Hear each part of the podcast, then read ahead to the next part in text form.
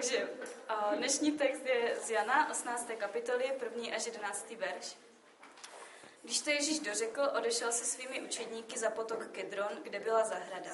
Do té se svými učedníky vešel. To místo však znal i jeho zrádce Jidáš, protože se tam Ježíš s učedníky často scházel. Jidáš vzal s sebou oddíl vojáků a chrámovou stráž od vrchních kněží a farizeů a přišli tam s lucernami, pochodněmi a zbraněmi. Ježíš, vědom si všeho, co jej čekalo, jim vyšel vstříc se slovy. Koho hledáte?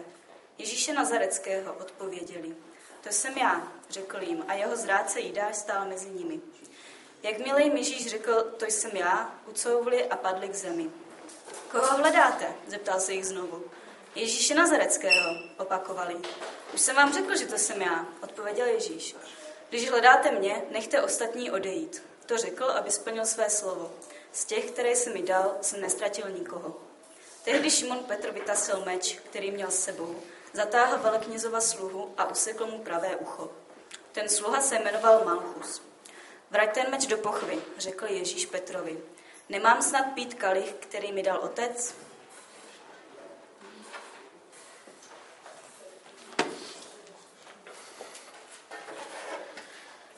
Dneska si na to zkusím sednout. Nevím, jak to, jak to dlouho vydržím. Vidíme. Um,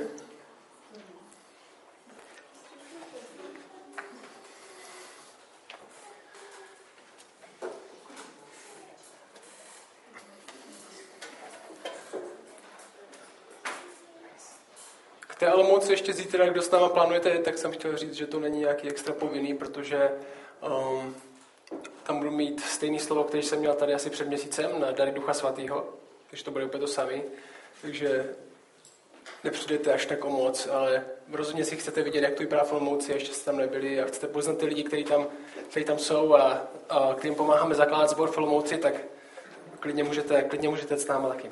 Um, jsem strašně rád za tady tohle místo. Já jsem tady byl uh, přes týden, uh, několikrát, několikrát dlouho sám a um, říkal jsem si, že to je úplně super, jak Bůh zařídil, že vlastně můžeme být tady v centru Šumperka v takovémhle úplně prosvětleném místě, protože když jsme uh, scháněli místo, když jsme ještě si úplně nebyli jistí, uh, kde bude kostelina a kde budeme, tak jsme se dívali po různých místech a ani jedno zdaleka nevypadalo tak dobře jako tohle. Byly to různý sklepení a takový, takový hrozný místnosti, ve které ani nemůžu věřit, že jsme nad nimi přemýšleli. To byly takové jako místnosti, kde byla rozbitá stěna a byly okachličkovaný a my jsme tam stáli s Radkem a říkali jsme no, tak když uděláme tohle a tohle tady, tak možná by to tady mohlo jako být. A, a,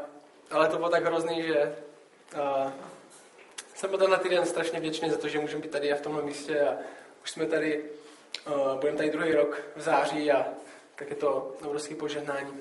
Ještě to vůbec nesouvisí s tím, co budeme dělat teď, ale,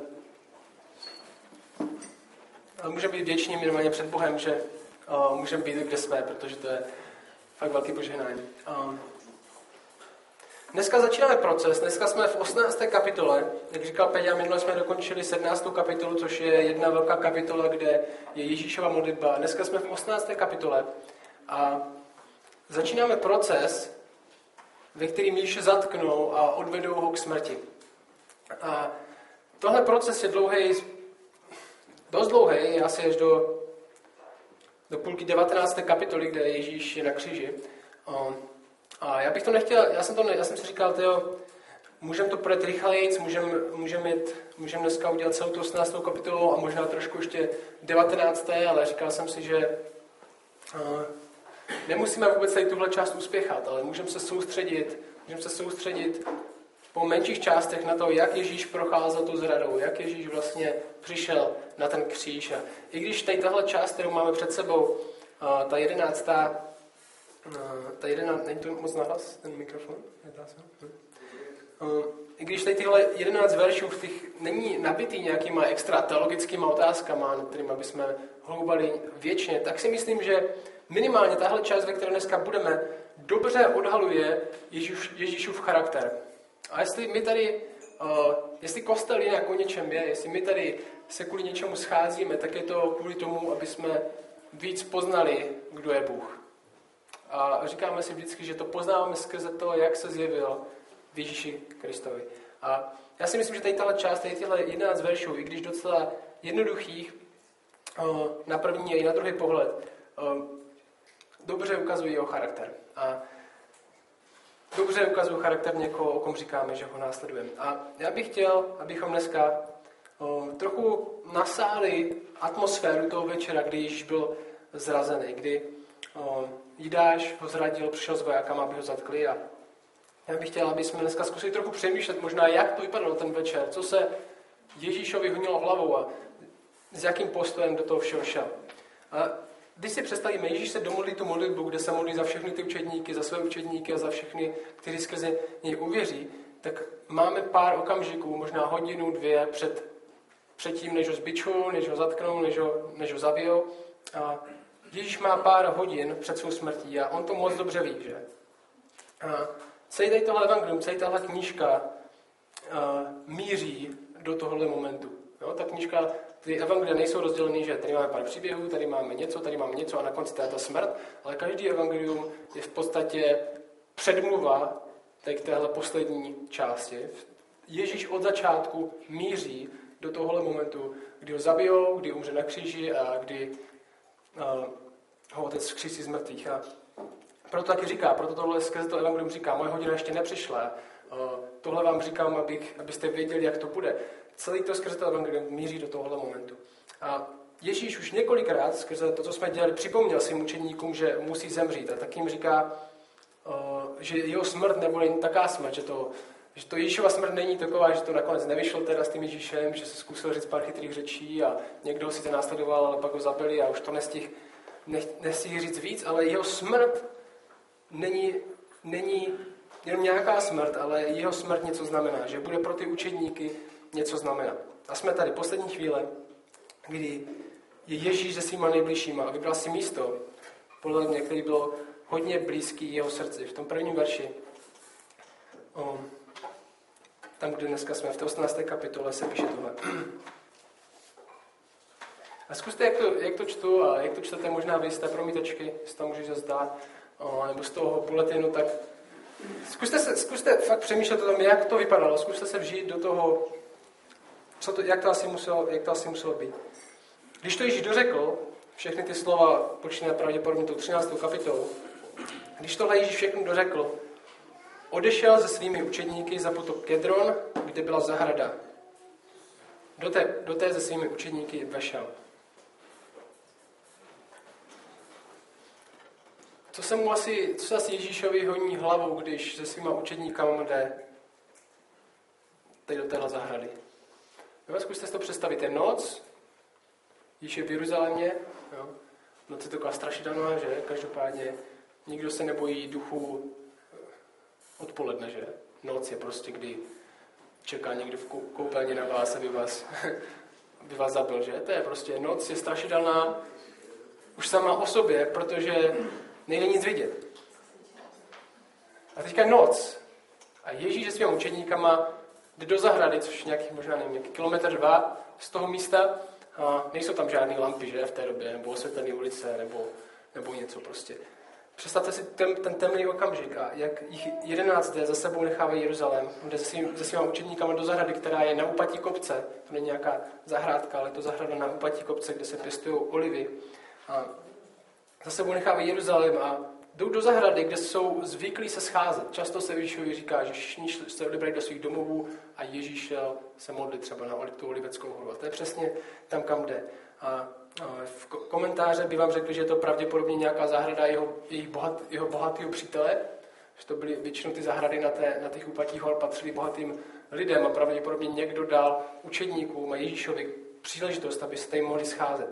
A tady tohle místo, kde měli klid, kde nerušil dav, že? protože to je soukromá zahrada, to není prostě park, jak tady u Sovy, kde o, tady nemáte klid, když tady přijdete ve 12, o, tady po sobě lidi řvou, že nedávají množně zprostě cigáni a bezdomovci. A, jo, to není takový park, ta zahrada. To je soukromé místo, kde pravděpodobně učedníci spolu trávili čas, společně se smáli, společně se modlili, diskutovali na témata, na který, o kterých se nebavili pravděpodobně, když, byl, když byli zdaven.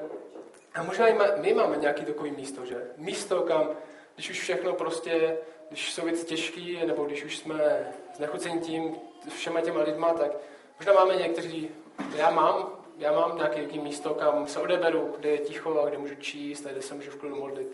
Já třeba chodím tady, vždycky tady jdu na takovou procházku k sanatoriu, tam je takový ten rybníček a tam je takový klidný místo, tam jak palili ty čarodenice. tak to je pro mě takový místo klidu. Um, jak tam umírají ty děti. Um, tak to je třeba pro mě místo, kam jdu, kde se čtu a kde občas tam projede nějaký auto, ale nejsou tam nějaký davy, který by vás rušil. Je to, stalo se, a vy si vypěstujete nějaký, nějaký vztah že, k tomu místu. Je to prostě je to vaše místo. A je to místo, o kterých, o kterých tolik lidí neví. A tohle je přesně místo pro Ježíše. Je to bezpečné místo, možná jeho jediný pravý domov v okolí Jeruzaléma, který kdy Ježíš měl. A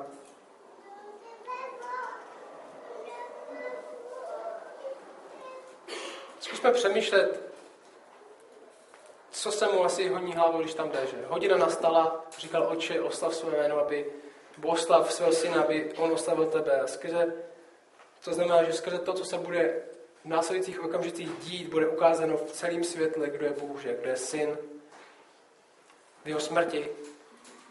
A my víme, že Ježíš nejde na smrt, nejde na ten kříž kvůli své vině, kvůli tomu, že on něco pokazil, kvůli tomu, že um, on porušil zákon, ale jde na smrt kvůli naší vině. Není trestaný za něco, co on udělal, ale trestaný za něco, co my jsme udělali. Bible říká, že na světě je jeden fundamentální nebo základní problém, a to je lidský, to je lidský hřích. A lidský hřích není jenom porušení nějakého zákona nebo předpisu. Taky, ale nejenom. Hřích je všechno, co se protiví božímu charakteru. Že hřích je, to je definice hříchu, je to, že to, to je to, co není Bůh. Že když, když lžete, tak proč to hřích? Jenom protože Bůh řekl, že se nemá lhát, tak je proto to hřích? Ne, ale protože v Bohu není žádná lež.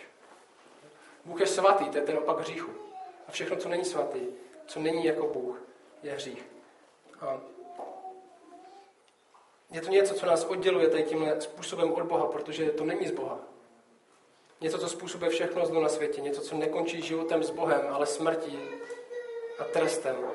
A to je přesně náš konec. Smrt a trest za náš hřích. A píchá sebestřednost nakonec je kořenem hříchu. Že? Žijeme tak, jako kdyby celý svět byl o nás. To je hřích. Že? Když lžu, tak chci vypadat líp před ostatním. A když, když kradu, tak já si myslím, že to potřebuju víc než ten druhý. Hřích je nakonec o nás, že si myslíme, že svět je o nás. Ale svět není o nás. Ale Bůh je bohatý v milosti a už před stvořením světa byl Ježíš jeho syn. Bible říká určen k tomu, aby tenhle problém vyřešil. Ten problém, který my máme, že hřešíme a že nemáme vztah s Bohem. A Bůh je spravedlivý, což je Bůh je na jednu stranu milostivý a na druhou stranu Bůh je spravedlivý. Trest musí padnout. Že? Kdyby Bůh nám jenom odpustil, kdyby Bůh řekl, tak jsem to neviděl teda, tak Bůh není spravedlivý. Protože trest za hřích musí spadnout. A právě tady tomuhle syn byl určený k tomu, aby nesl naši vinu, aby umřel smrtí, kterou my jsme měli umřít, abychom my mohli mít život s Bohem. Trest padnul, Ježíš ho bere na sebe, on to moc dobře ví, to se stane za pár okamžiků. Křiž nebyl něco, co ho zaskočilo, že? Křiž bylo něco, co, pro co se Ježíš narodil. A ten paradox, že Ježíš se narodil, aby zemřel. Zemřel, abychom my mohli žít pro něj a ne pro sebe. A Ježíš před chvilkama říkal, jsem sevřen úzkostí a co mám říct? Oče, vysvoboď mě od téhle chvíle? On říkal, ne, pro tohle já jsem přišel. Přišel jsem pro tuhle chvíli. Fyzická smrt, strašná sama v sobě, nebyla to nejhorší, kvůli čemu byl Ježíš sevřený úzkostí. Ježíš na kříži, na kříži neměl níst jenom fyzickou bolest, že ten trest za hřích je, že ti dám facku, že ti způsobím fyzickou bolest. To nebylo to nejhorší, co Ježíš nesl na kříži, ta fyzická bolest, ale to, že nesl hříchy celé jeho církve. Že měl níst sebestřednost a odklonění se od Boha všech, kteří ho měli následovat. Dopadl na ně hněv Boží, který měl dopadnout na nás. Že to je v tom je ten strašný kříž, ne, že mu propíchli ruce. Pro lidi v té době bylo ukřižovaný. To byl hlavní nástroj Římanům, jak trestali lidi. Byl ukřižování. Ale již nenesl fyzickou bolest. On nečekal jen na fyzickou bolest, ale čekal na to, až hněv někoho, s kým si užíval lásku od stvoření světa, dopadne na něj. Láska Otce, kterou měl od počátku, se odklonila a zažije, zažije doslovný peklo na kříži v oddělení o Otcovi lásky a křičí Bože, proč jsi mě opustil? Nejhorší představa pro Ježíše nebyla, že mu hřeb projde dlaní, ale že otec od něj odvrátí svou tvář. A tenhle moment, tenhle moment na kříži je absolutně pro nás, protože vidíme Ježíše, jak dává všechno pro ty, který miluje. A je absolutně o Bohu, protože skrze kříž vidíme Boha takovýho, jaký je. Vidíme Boha, který miluje lidi a vidíme Boha, kterýho to něco stojí. Boha, který trpí na místě lidí za jejich hřích. A tohle Ježíš moc dobře věděl. A Bůh mluvil, my jsme tady tuhle pasáž, kterou teďka budu číst, z Izajáše. Bůh už o tom řekl lidem, že se to stane asi 600 let předtím, než se Ježíš vůbec narodil. Tak Ježíš, Bůh řekl skrze, Jejáše, skrze Izajáše následující. A tohle pravděpodobně Ježíš zná na spaměť. Tady tuhle, jestli tam Míša může dát.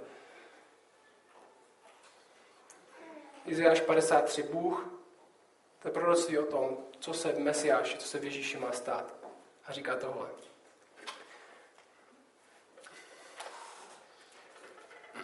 Bůh říká skrze Izáše. Kdo uvěřil naší zprávě, komu se zjevila hospodinova paže, vyrostl před ním jako proutek, jako kořínek ze země vyprahlé. Nebyl nápadný ani hodnostný, abychom na něj hladili, nebyl na něm nic, proč bychom po něm toužili. Jo? Mluví o Ježíši. Jo, neměl prostě nažehlený vlasy, nebyl prostě model Izrael.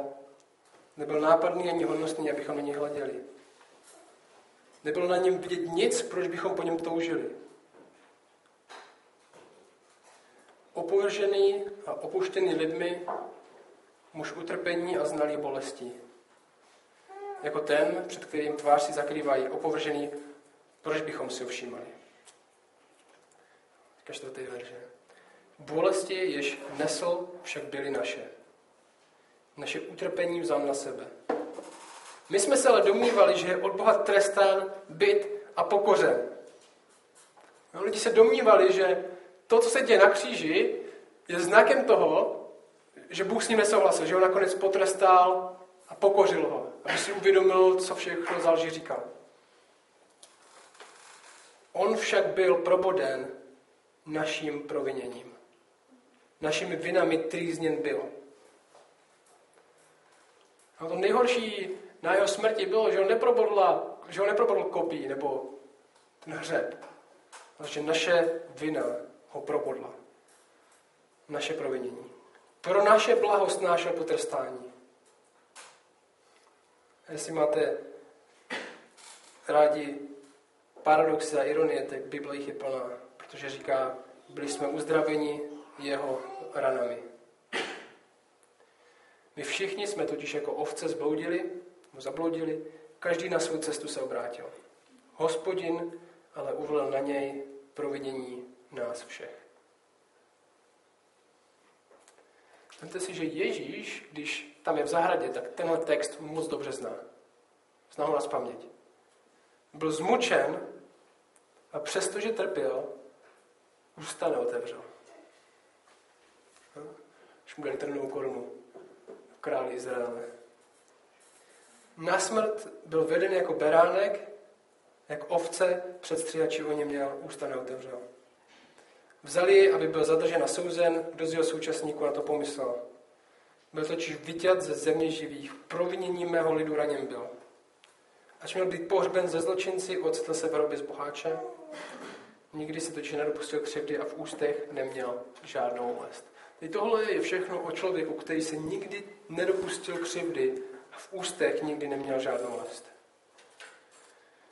A teďka je to možná nejbrutálnější verš na celém tomhle, v celé téhle kapitole. Hospodinovou vůlí však bylo trýznit jej. Hranit jej trápením. To, co se děje na kříži, je hospodinová vůle. Tady tohle Bůh chce, to není, že něco nevyšlo. To je plán od začátku. Za minu, když sám sebe obětuje, uvidí potomstvo, bude dlouho živ a hospodina, hospodina vůle skrze něj se zdárně naplní. Po svém utrpení však světlo uvidí, bude zkříšený, bude nasycen. Muž spravedlivý služebník mnohé ospravedlní a jejich viny vezme na sebe.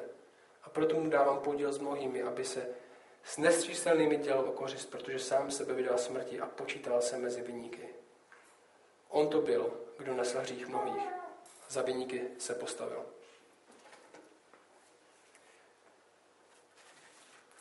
Jste si všimli, my lidi nejsme hrdina, že, tady téhle kapitoly. My jsme ti, kteří ho probodávají svoji vinou. Bůh je Bohem, který naše utrpení vzal sám na sebe. Byl proboden nejen kopím, ale naším proviněním. Hospodinovou vůlí, ne vůli člověka, bylo trýznit jej. Proč? Protože skrze něj ožijí další, že? Skrze něj budou mnozí spravedliví. Syn ospravedlní mnohé, jejich viny vezme na sebe, zaplatí za ně sám. A Ježíš tady tenhle text znal dobře, když s učedníky mířil do té zahrady. Věděl, že přichází hodina, když se zlomí historie. Na dvě půlky. To, že ho za chvilku zatknou, není pro ně překvapení, ale plán od začátku. A Ježíš tady přichází ten potok Kedron a jde na to místo, kterému většinou bylo odpočinkem. A taková zajímavá věc, možná bychom doplnili tu atmosféru o něco víc, je, že ten Kedron, ten potok, to byl takový, to byla taková vyschlá rýha v zemi spíš. Takový temenec, jestli víte. Takový hnusný potok. Ale my jsme v čase svátku. Hod Beránka, Velikonoce probíhají v Jeruzalémě. A to je co pro Izrael? To, to jsou masivní oběti za lidský hřích. Až sta tisíce beránků bylo obětovaný ten týden. A víte, kde se obětovalo nejvíc? Na kopci nad tím potokem. Ten potok byl známý proto, že v době těch svátků skrze něj proudila hodně, hodně, hodně velké množství krve. A tohle je jen moje představa, nemusí být stoprocentně pravdivá. A zkusme si představit, jak Ježíš překračuje ten potok. Podívá se pod sebe a vidí je tu krev těch beránků a sevře se mu hrdlo, protože on je beránek, že, který za chvíli bude obětován úplně stejně. A překročí do té zahrady. Jak ironický taky je, že právě zahrada se stala posledním místem zrady. První zrada Boha proběhla taky v zahradě, že když člověk zradil Boha, když poslechnul satana, a poslední zrada Boha proběhne taky v zahradě, když Jidáš poslechne hlas satana. Ale první zrada přinesla smrt a druhá zrada přinese život. Jestli máte ironie, tak je to pro vás. Ježíš jde na smrt. John MacArthur říká, John MacArthur, kazatel z Kalifornie, říká, je velmi odvážné, citovat, je velmi odvážné, když někdo zemře za něco úctihodného. Třeba za pravdu. A to, co dělá Ježíš, je úplně něco jiného. Jít na kříž a vědět, že veškerá jeho čistota bude poskvrněna. že veškerá moc, kterou měl, tak ztratí, že ho otec opustí. A všechno pro lidi, kteří jim pohrdají. To je úplně jiný způsob odvahy, když někdo se rozhodne umřít za pravdu, že? Umřít za svou rodinu, která ho má ráda. A to je první charakteristika Ježíše, podle mě, kterou tady můžeme vidět. A odvaha. Tohle je boží vůle. A Ježíš to ví a jde. Ježíš ví, co se stane a přesto jde. A Bůh bude oslavený v tom, co se stane, protože to, co se stane, bude ukazovat na jeho neuvěřitelnou lásku a milost, kterou má. A Ježíš se rozhodl, že to postoupí a není překvapený. Není ve skutečnosti podvedený Dášem, že? ale od začátku ví, že na to má přijít. To místo však znal jeho zráce Jidáš, protože se tam Ježíš s učedníky často scházel. Proto taky šel Ježíš na to místo, který znal i Jidáš. Víte, proč Ježíš šel na to místo, který znal Jidáš? Aby ho bylo lehčí najít, si myslím já. Protože tam scházel často se svými učedníky. A již viděl, že z 90% jestli Ježíš někde bude, tak bude tam. A již to viděl. Ježíš to udělal úplně nejjednodušší ho zatknout. Šel na místo, které bylo venku z města, kde nebyl žádný dav a který byl soukromý. Čili kdyby tam, přišla, kdyby tam šli vojáci nebo kdyby tam šel někdo, tak by je nejmenší pravděpodobnost, že vznikne vzniknou nějaký dohady, malá pravděpodobnost, že se za ně někdo zastane z těch lidí. Ježíš udělal úplně nejjednodušší situaci, aby ho mohli zatknout. Opuštěné místo, který dáš dobře znal a kde není dav, který by se zastal.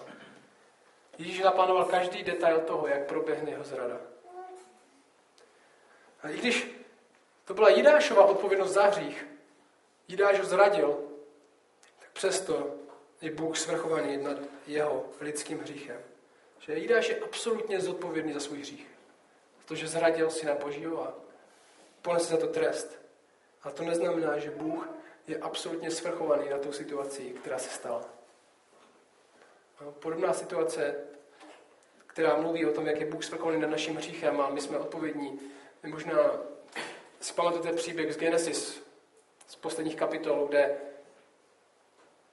Josefa prodají s jeho vlastní bratři do otroctví. Protože, protože tatínek ho má strašně rád a oni, oni si že je mazánek a oni ho prodají do otroctví a teďko řeknou, že ho tam sejmula nějaká koza. A ten tata tomu věří.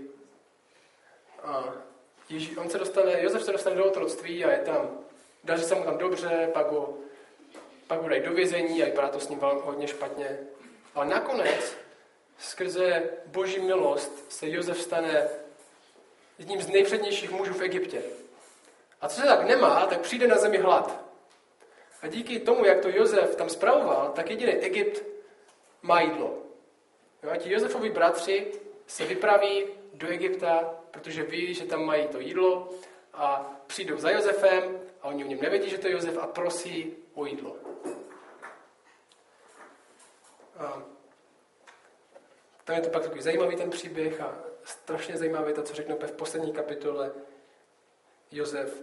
On řekne, co vy jste zamýšleli pro zlo, tak to Bůh použil pro dobro. Co vy, to člověk zamýšlí pro zlo, tak Bůh to použije pro svůj účel. Bůh je absolutně svrchovaný na tu situaci. Nikdy by Jozef, kdyby, tam, kdyby toho neprodali do otroctví, tak by pravděpodobně ta rodina umřela hladem. Protože v Egyptě by taky nebylo žádný jídlo schovaný. Ale znamená to, že nemají věnutýho bratři, že ho prodají do otroctví? Nebo že ho tam nechali v jámě, aby ho tam pak našli ty, co tam putovali a vzali ho do otroctví? Ne, absolutně je to jejich vina. Ale co člověk zamýšlí pro zlo, to Bůh použije pro dobro. A to sami se děje je tady s Jidášem. Jidáš absolutně je zodpovědný za svůj hřích, ale Bůh je absolutně svrchovaný na tou situaci. V té 13. kapitole řekl Ježíš Jidášovi, co děláš, dělej rychle. On ví absolutně, co Jidáš dělá. Co děláš, dělej rychle. Myslím, že Jidáš je jeden příklad toho, jak my křesťani musíme, a my tady na kostel musíme držet pohromadě, protože naše největší nebezpečí není zvenku. My se nerozpadneme, kostel jinak se nerozpadne tak, že na nás tady nějaký ateista řekne, jsou blbci tam na tom kostele jinak. Hm? Což stejně říkají, pořád jsme tu.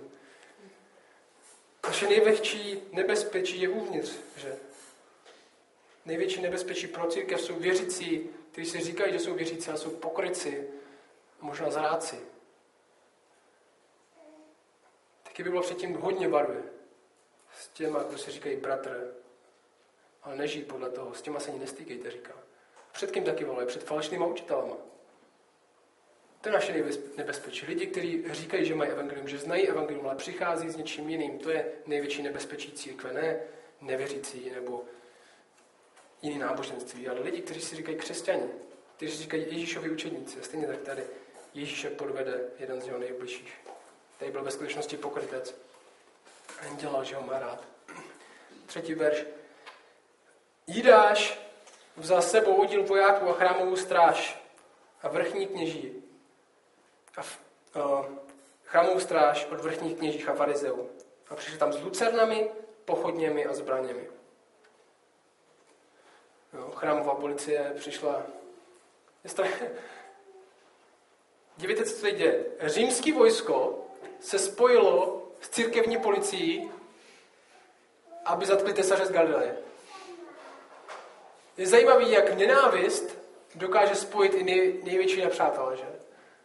Protože Izrael nenáviděl římské vojáky. Římští vojáci v Izraeli byli to, když nacisti byli v protektorátu Čechy a Morava. To byli, oni je okupovali, oni je nenáviděli. Výběrčí daní a vojáci a prostitutky to byli hříšníci a nejhorší, co se mohlo stát. A tady je spoj, jsou spojení chrámová policie od farizeů a vrchních kněžích, čili od těch největších teologů, a spojili se, aby ho zatkli. Bůh je mistrem ironie zase, jo?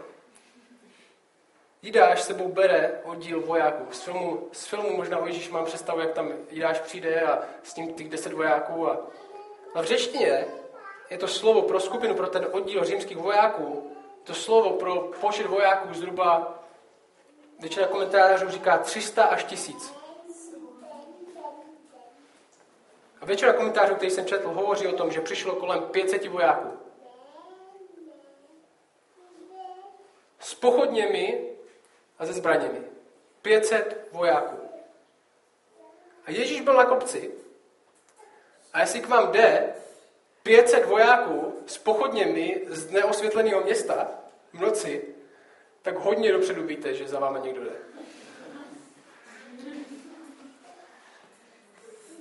Jak mu muselo být, když už byl v té zahradě a čekal na ty vojáky, až k ním přijdou?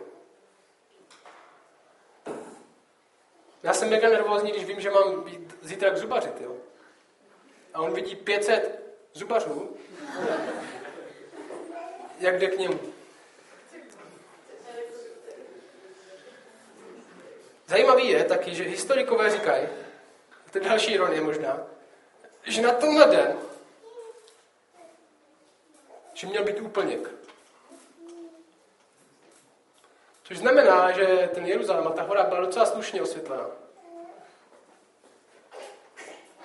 Čili bylo dost světlo. Jeruzalém byl dost odsvícený, aby viděli na cestu. Aby Ježíš viděl to potoku, když ho přecházel. A oni jdou s pochodněma a zbraněma. Já si myslím, že to znamená, že oni čekají, že se bude Ježíš skrývat. Schovávat, že ho budou muset najít, že tam budou muset pročíst ten les, podívat se do každé, možná proto jich je tolik. Mají zbraně, protože čekají, že bude klas odpor. Přitom tam Ježíš na ně čeká a vybral místo, kde ho bude nejjednodušší najít. A všimněte si, všimněte si těch ironií, které jsou v tomhle textu, jak to Bůh zařídil. 500 pochodní jde aby našli světlo světa. 500 mečů jde, aby našli prince míru. armáda jde, aby zatkli jednoho tesaře. Jako poštělá scéna, že? A následující verš je fakt dobré, čtyři. Ježíš, vědom si všeho, Ježíš, vědom si všeho, co je čekalo, jim vyšel vstříc. Se slovy. Koho hledáte? Ježíš, vědom si všeho, jim vyšel vstříc se slovy. Koho hledáte? Ježíše Nazareckého odpověděli. Ježíš jim vyšel vstříc, že oni si mysleli, že zalezli nějaké díry, že ho budou muset, že, musel, že ho budou muset hledat a on jim vyjde vstříc. On vědom si všeho jim vyjde vstříc. On vědom si všeho toho, co ho čeká, až ho odvedou, jim vyjde vstříc, vyjde jim vstříc a zeptá se na jednoduchou otázku, koho hledáte. Na koho jste přišli s pochodněmi a s mečem? Já si myslím, že on ví, koho hledají. On ví, že hledají, ale já si myslím, že se ptá, víte vůbec, koho hledáte? Když ví, že hledají ho, že on si je vědom všeho, ale ví to oni, koho hledají. Ví to oni, koho hledají. Že oni hledají, mě řekli, my hledáme Ježíše z Nazaretu. Oni hledají prostého tesaře, hledají Ježíše, který se nadělal v Nazaretu.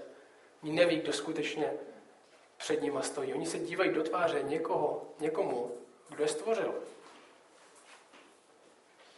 Dívají se na člověka, který možná ponese vinu některých z nich skrze jejich začení. Říkají, hledáme Ježíše Nazareckého a on jim opoví následovně.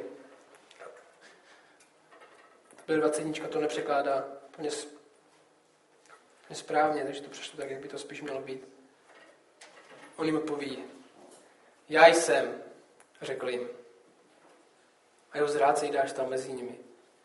Jakmile Ježíš řekl, to jsem já, nebo já jsem, ucouvli a padli k zemi.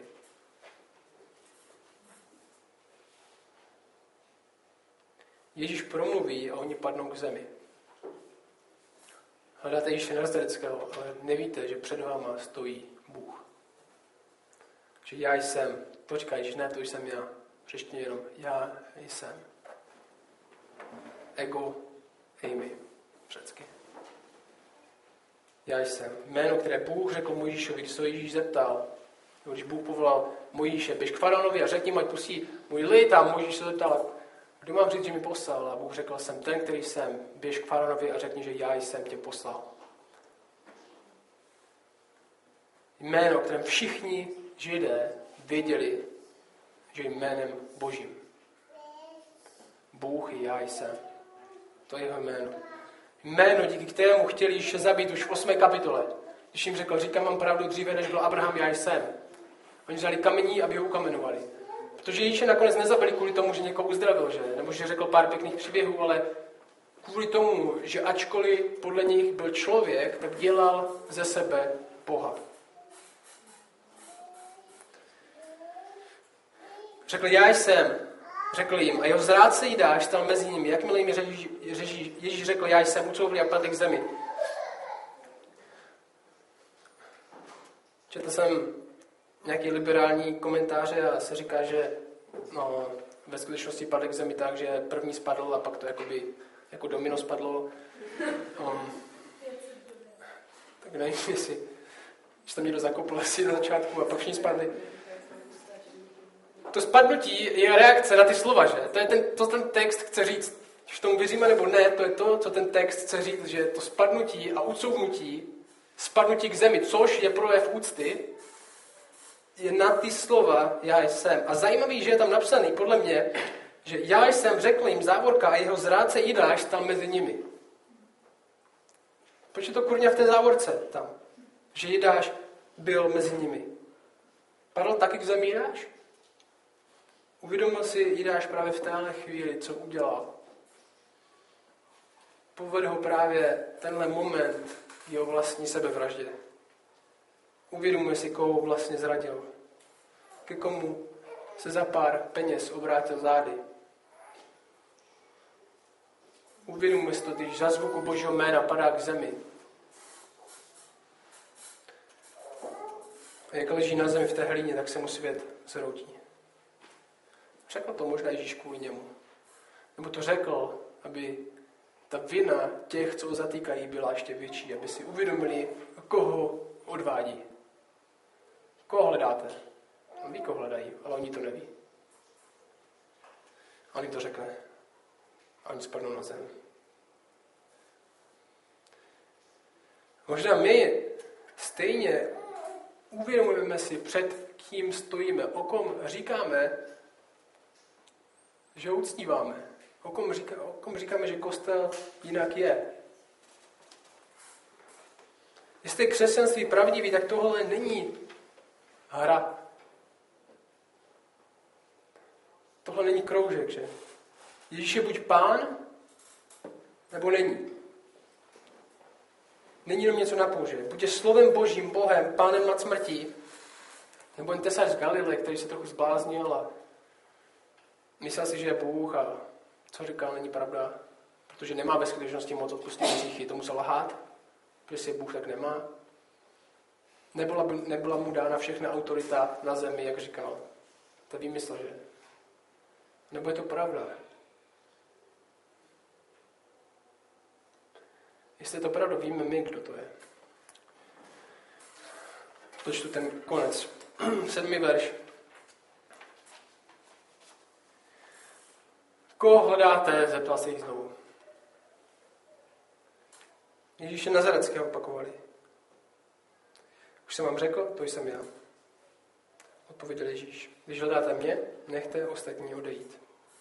To řekl, aby splnil své slovo z těch, které si mi dala, jsem nestratil nikoho. Tedy Šimon Petr vytasil meč, který měl sebou, zasáhl velknězovo sluhu a usekl mu pravé ucho. Ten sluha se jmenoval Malchus. Vrať ten meč do pochvy, řekl Ježíš Petrovi. Nemám snad pít kalich, který mi otec dal.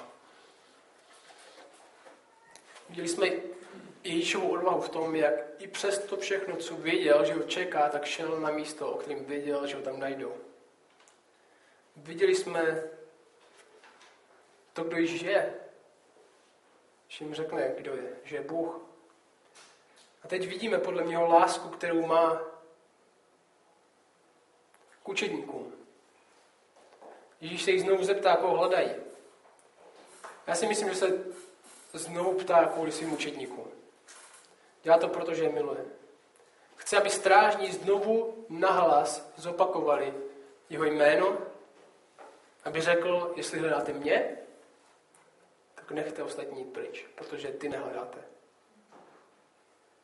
Protože řekl, že nikoho z nich nestratí. A možná to znamená, že nikoho z nich nestratí fyzickou smrtí, ale co si myslím, že to znamená, je, že jejich víra je příliš slabá na to, aby byli teďka začeni s ním. Musí ještě zůstat tady na zemi, že aby dostali toho zaslíbeného zastánce, o kterém Ježíš mluví, ducha svatého, již čas ještě nepřišel. My za chvilku uvidíme příští týden, že Petr ho zradil hnedka při první příležitosti. Protože se pravděpodobně bál fyzické smrti nebo násilí. Ježíš je dobrý pastýř, který pokládá život za svý ovce. To jsou jeho slova. Že? Autoritativně říká armádě, nechte je jít. Jako pastýř vyjde z ohrady a bojuje s vlkem sám, nenechá si ovce, aby bojovali za něj. Petr, Petr trochu zbrkle mu mám zkazí plán, když vytasí meč a usekne tomu vojákovi to ucho. Na to četl, že Petr je buď Petr je buď hodně dobrý s mečem, že trefil to ucho, nebo hodně špatný, protože mířil na hlavu. Každopádně u něj jde vidět ta jeho zbrklost. A možná ta atmosféra zhoustná, nakonec vojáci poslechnou Ježíše a zajmou jenom jeho, že tam je oddíl s velitelem a židovskou stráží, tady Ježíš zatkli a spoutali. Končí ta pasáž. My to končíme následovně. Ježíš odchází v zajetí vojáků náboženských lidí. No, to je ta naše scéna, za kterou dneska končíme. Ježíš odchází v zajetí vojáků a náboženských lidí. Náboženských lidí, kteří si myslí, že dělají službu Bohu. Ale dělají to pro sebe. Ježíš totiž ohrozil jejich náboženství. Stejně jako ohrožuje Ježíš teďka v současnosti náboženství plno z nás. Náboženství založený na poslušnosti zákonu a ne na milosti a odpuštění.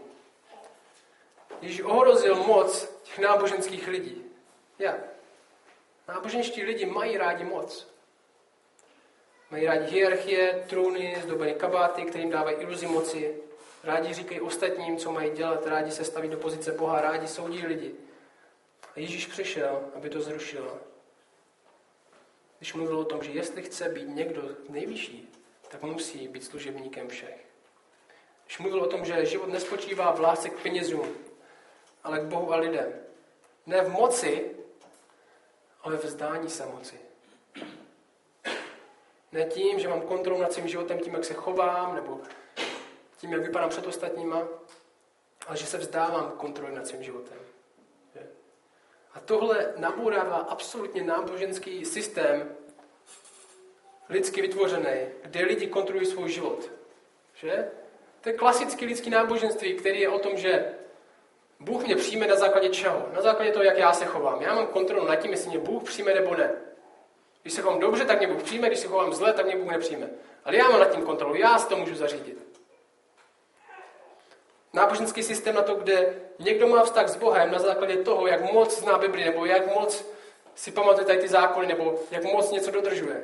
To je absolutně náboženský systém, který dává lidem kontrolu nad svým vlastním vztahem s Bohem, že oni určují, jak je Bůh má rád. Oni určují, jak je Bůh přijme. A kontrolují svůj život a ostatní tím, jak se chovají a tím, co mají. A zpráva dobrá pro nás je, že na trůnu nesedíme my, ale Bůh. A tohle již nabourává. Neříká Ježíš, že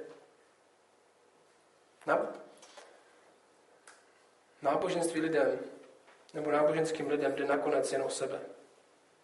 Jak já vypadám, že před ostatníma morálně nebo před Bohem.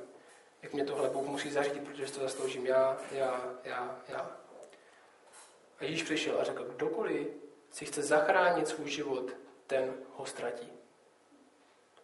Neboli kdokoliv lpí tak strašně na sobě a na svém životě, ten ho nakonec ztratí, protože o tomhle tenhle život není. Ale kdokoliv ho ztratí pro mě, ten ho nalezne. Tohle nabourává náboženský systém, kde lidi kontrolují svůj život a snaží se ho získat. A jak to udělá? Ukáže lidem, jaký Bůh doopravdy je. Skrze zdání se veškerého nároku na moc, veškeré důstojnosti, ten na kříž. Skrze smrt na kříži, smrt, ve které na něj dopadnou všechny viny a sebestřednost lidí. Kvůli nám žil a umíral, že? Abychom my mohli umřít sami sobě a žít pro něj. Ježíš jenom neumřel na kříži pro lidi. Ježíš mění lidi, aby už nežili pro sebe, ale žili pro něj.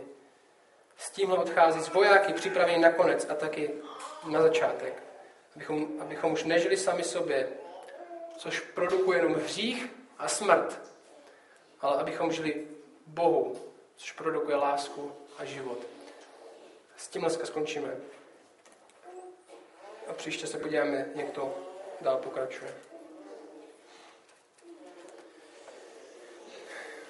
Če děkuji ti, že jsi Bůh, který se zdal sám sebe pro nás a v době, kdy jsme ještě byli nepřátelé a nechtěli jsme s tebou nic mít.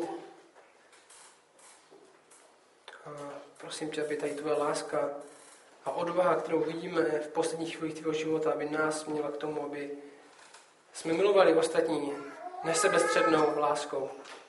Abychom byli schopni obětovat své pohodlí a peníze a všechny tady tyhle věci, na kterých možná lpíme, abychom si jich, byli schopni se jich vzdát a říct, my tady tohle nepotřebujeme, potřebujeme tebe. Prosím aby stejná láska, která, stejná láska k tobě, která hnala Ježíše na kříž, aby nás hnala ke službě druhým a životu tady v Šumperku nebo někde jinde. Ať skrze tuhle lásku k tobě my tady budeme církev. Ať to není skrze něco jiného, ale skrze lásku k tobě tady tohle roste. A prosím tě, rozhodni nás tuhle lásku, protože nikdo z nás nemá dokonalou lásku k tobě a už nic nepotřebuje, ale všichni se potřebujeme víc učit o tom, kdo jsi, aby jsme tě mohli milovat víc a víc. Amen.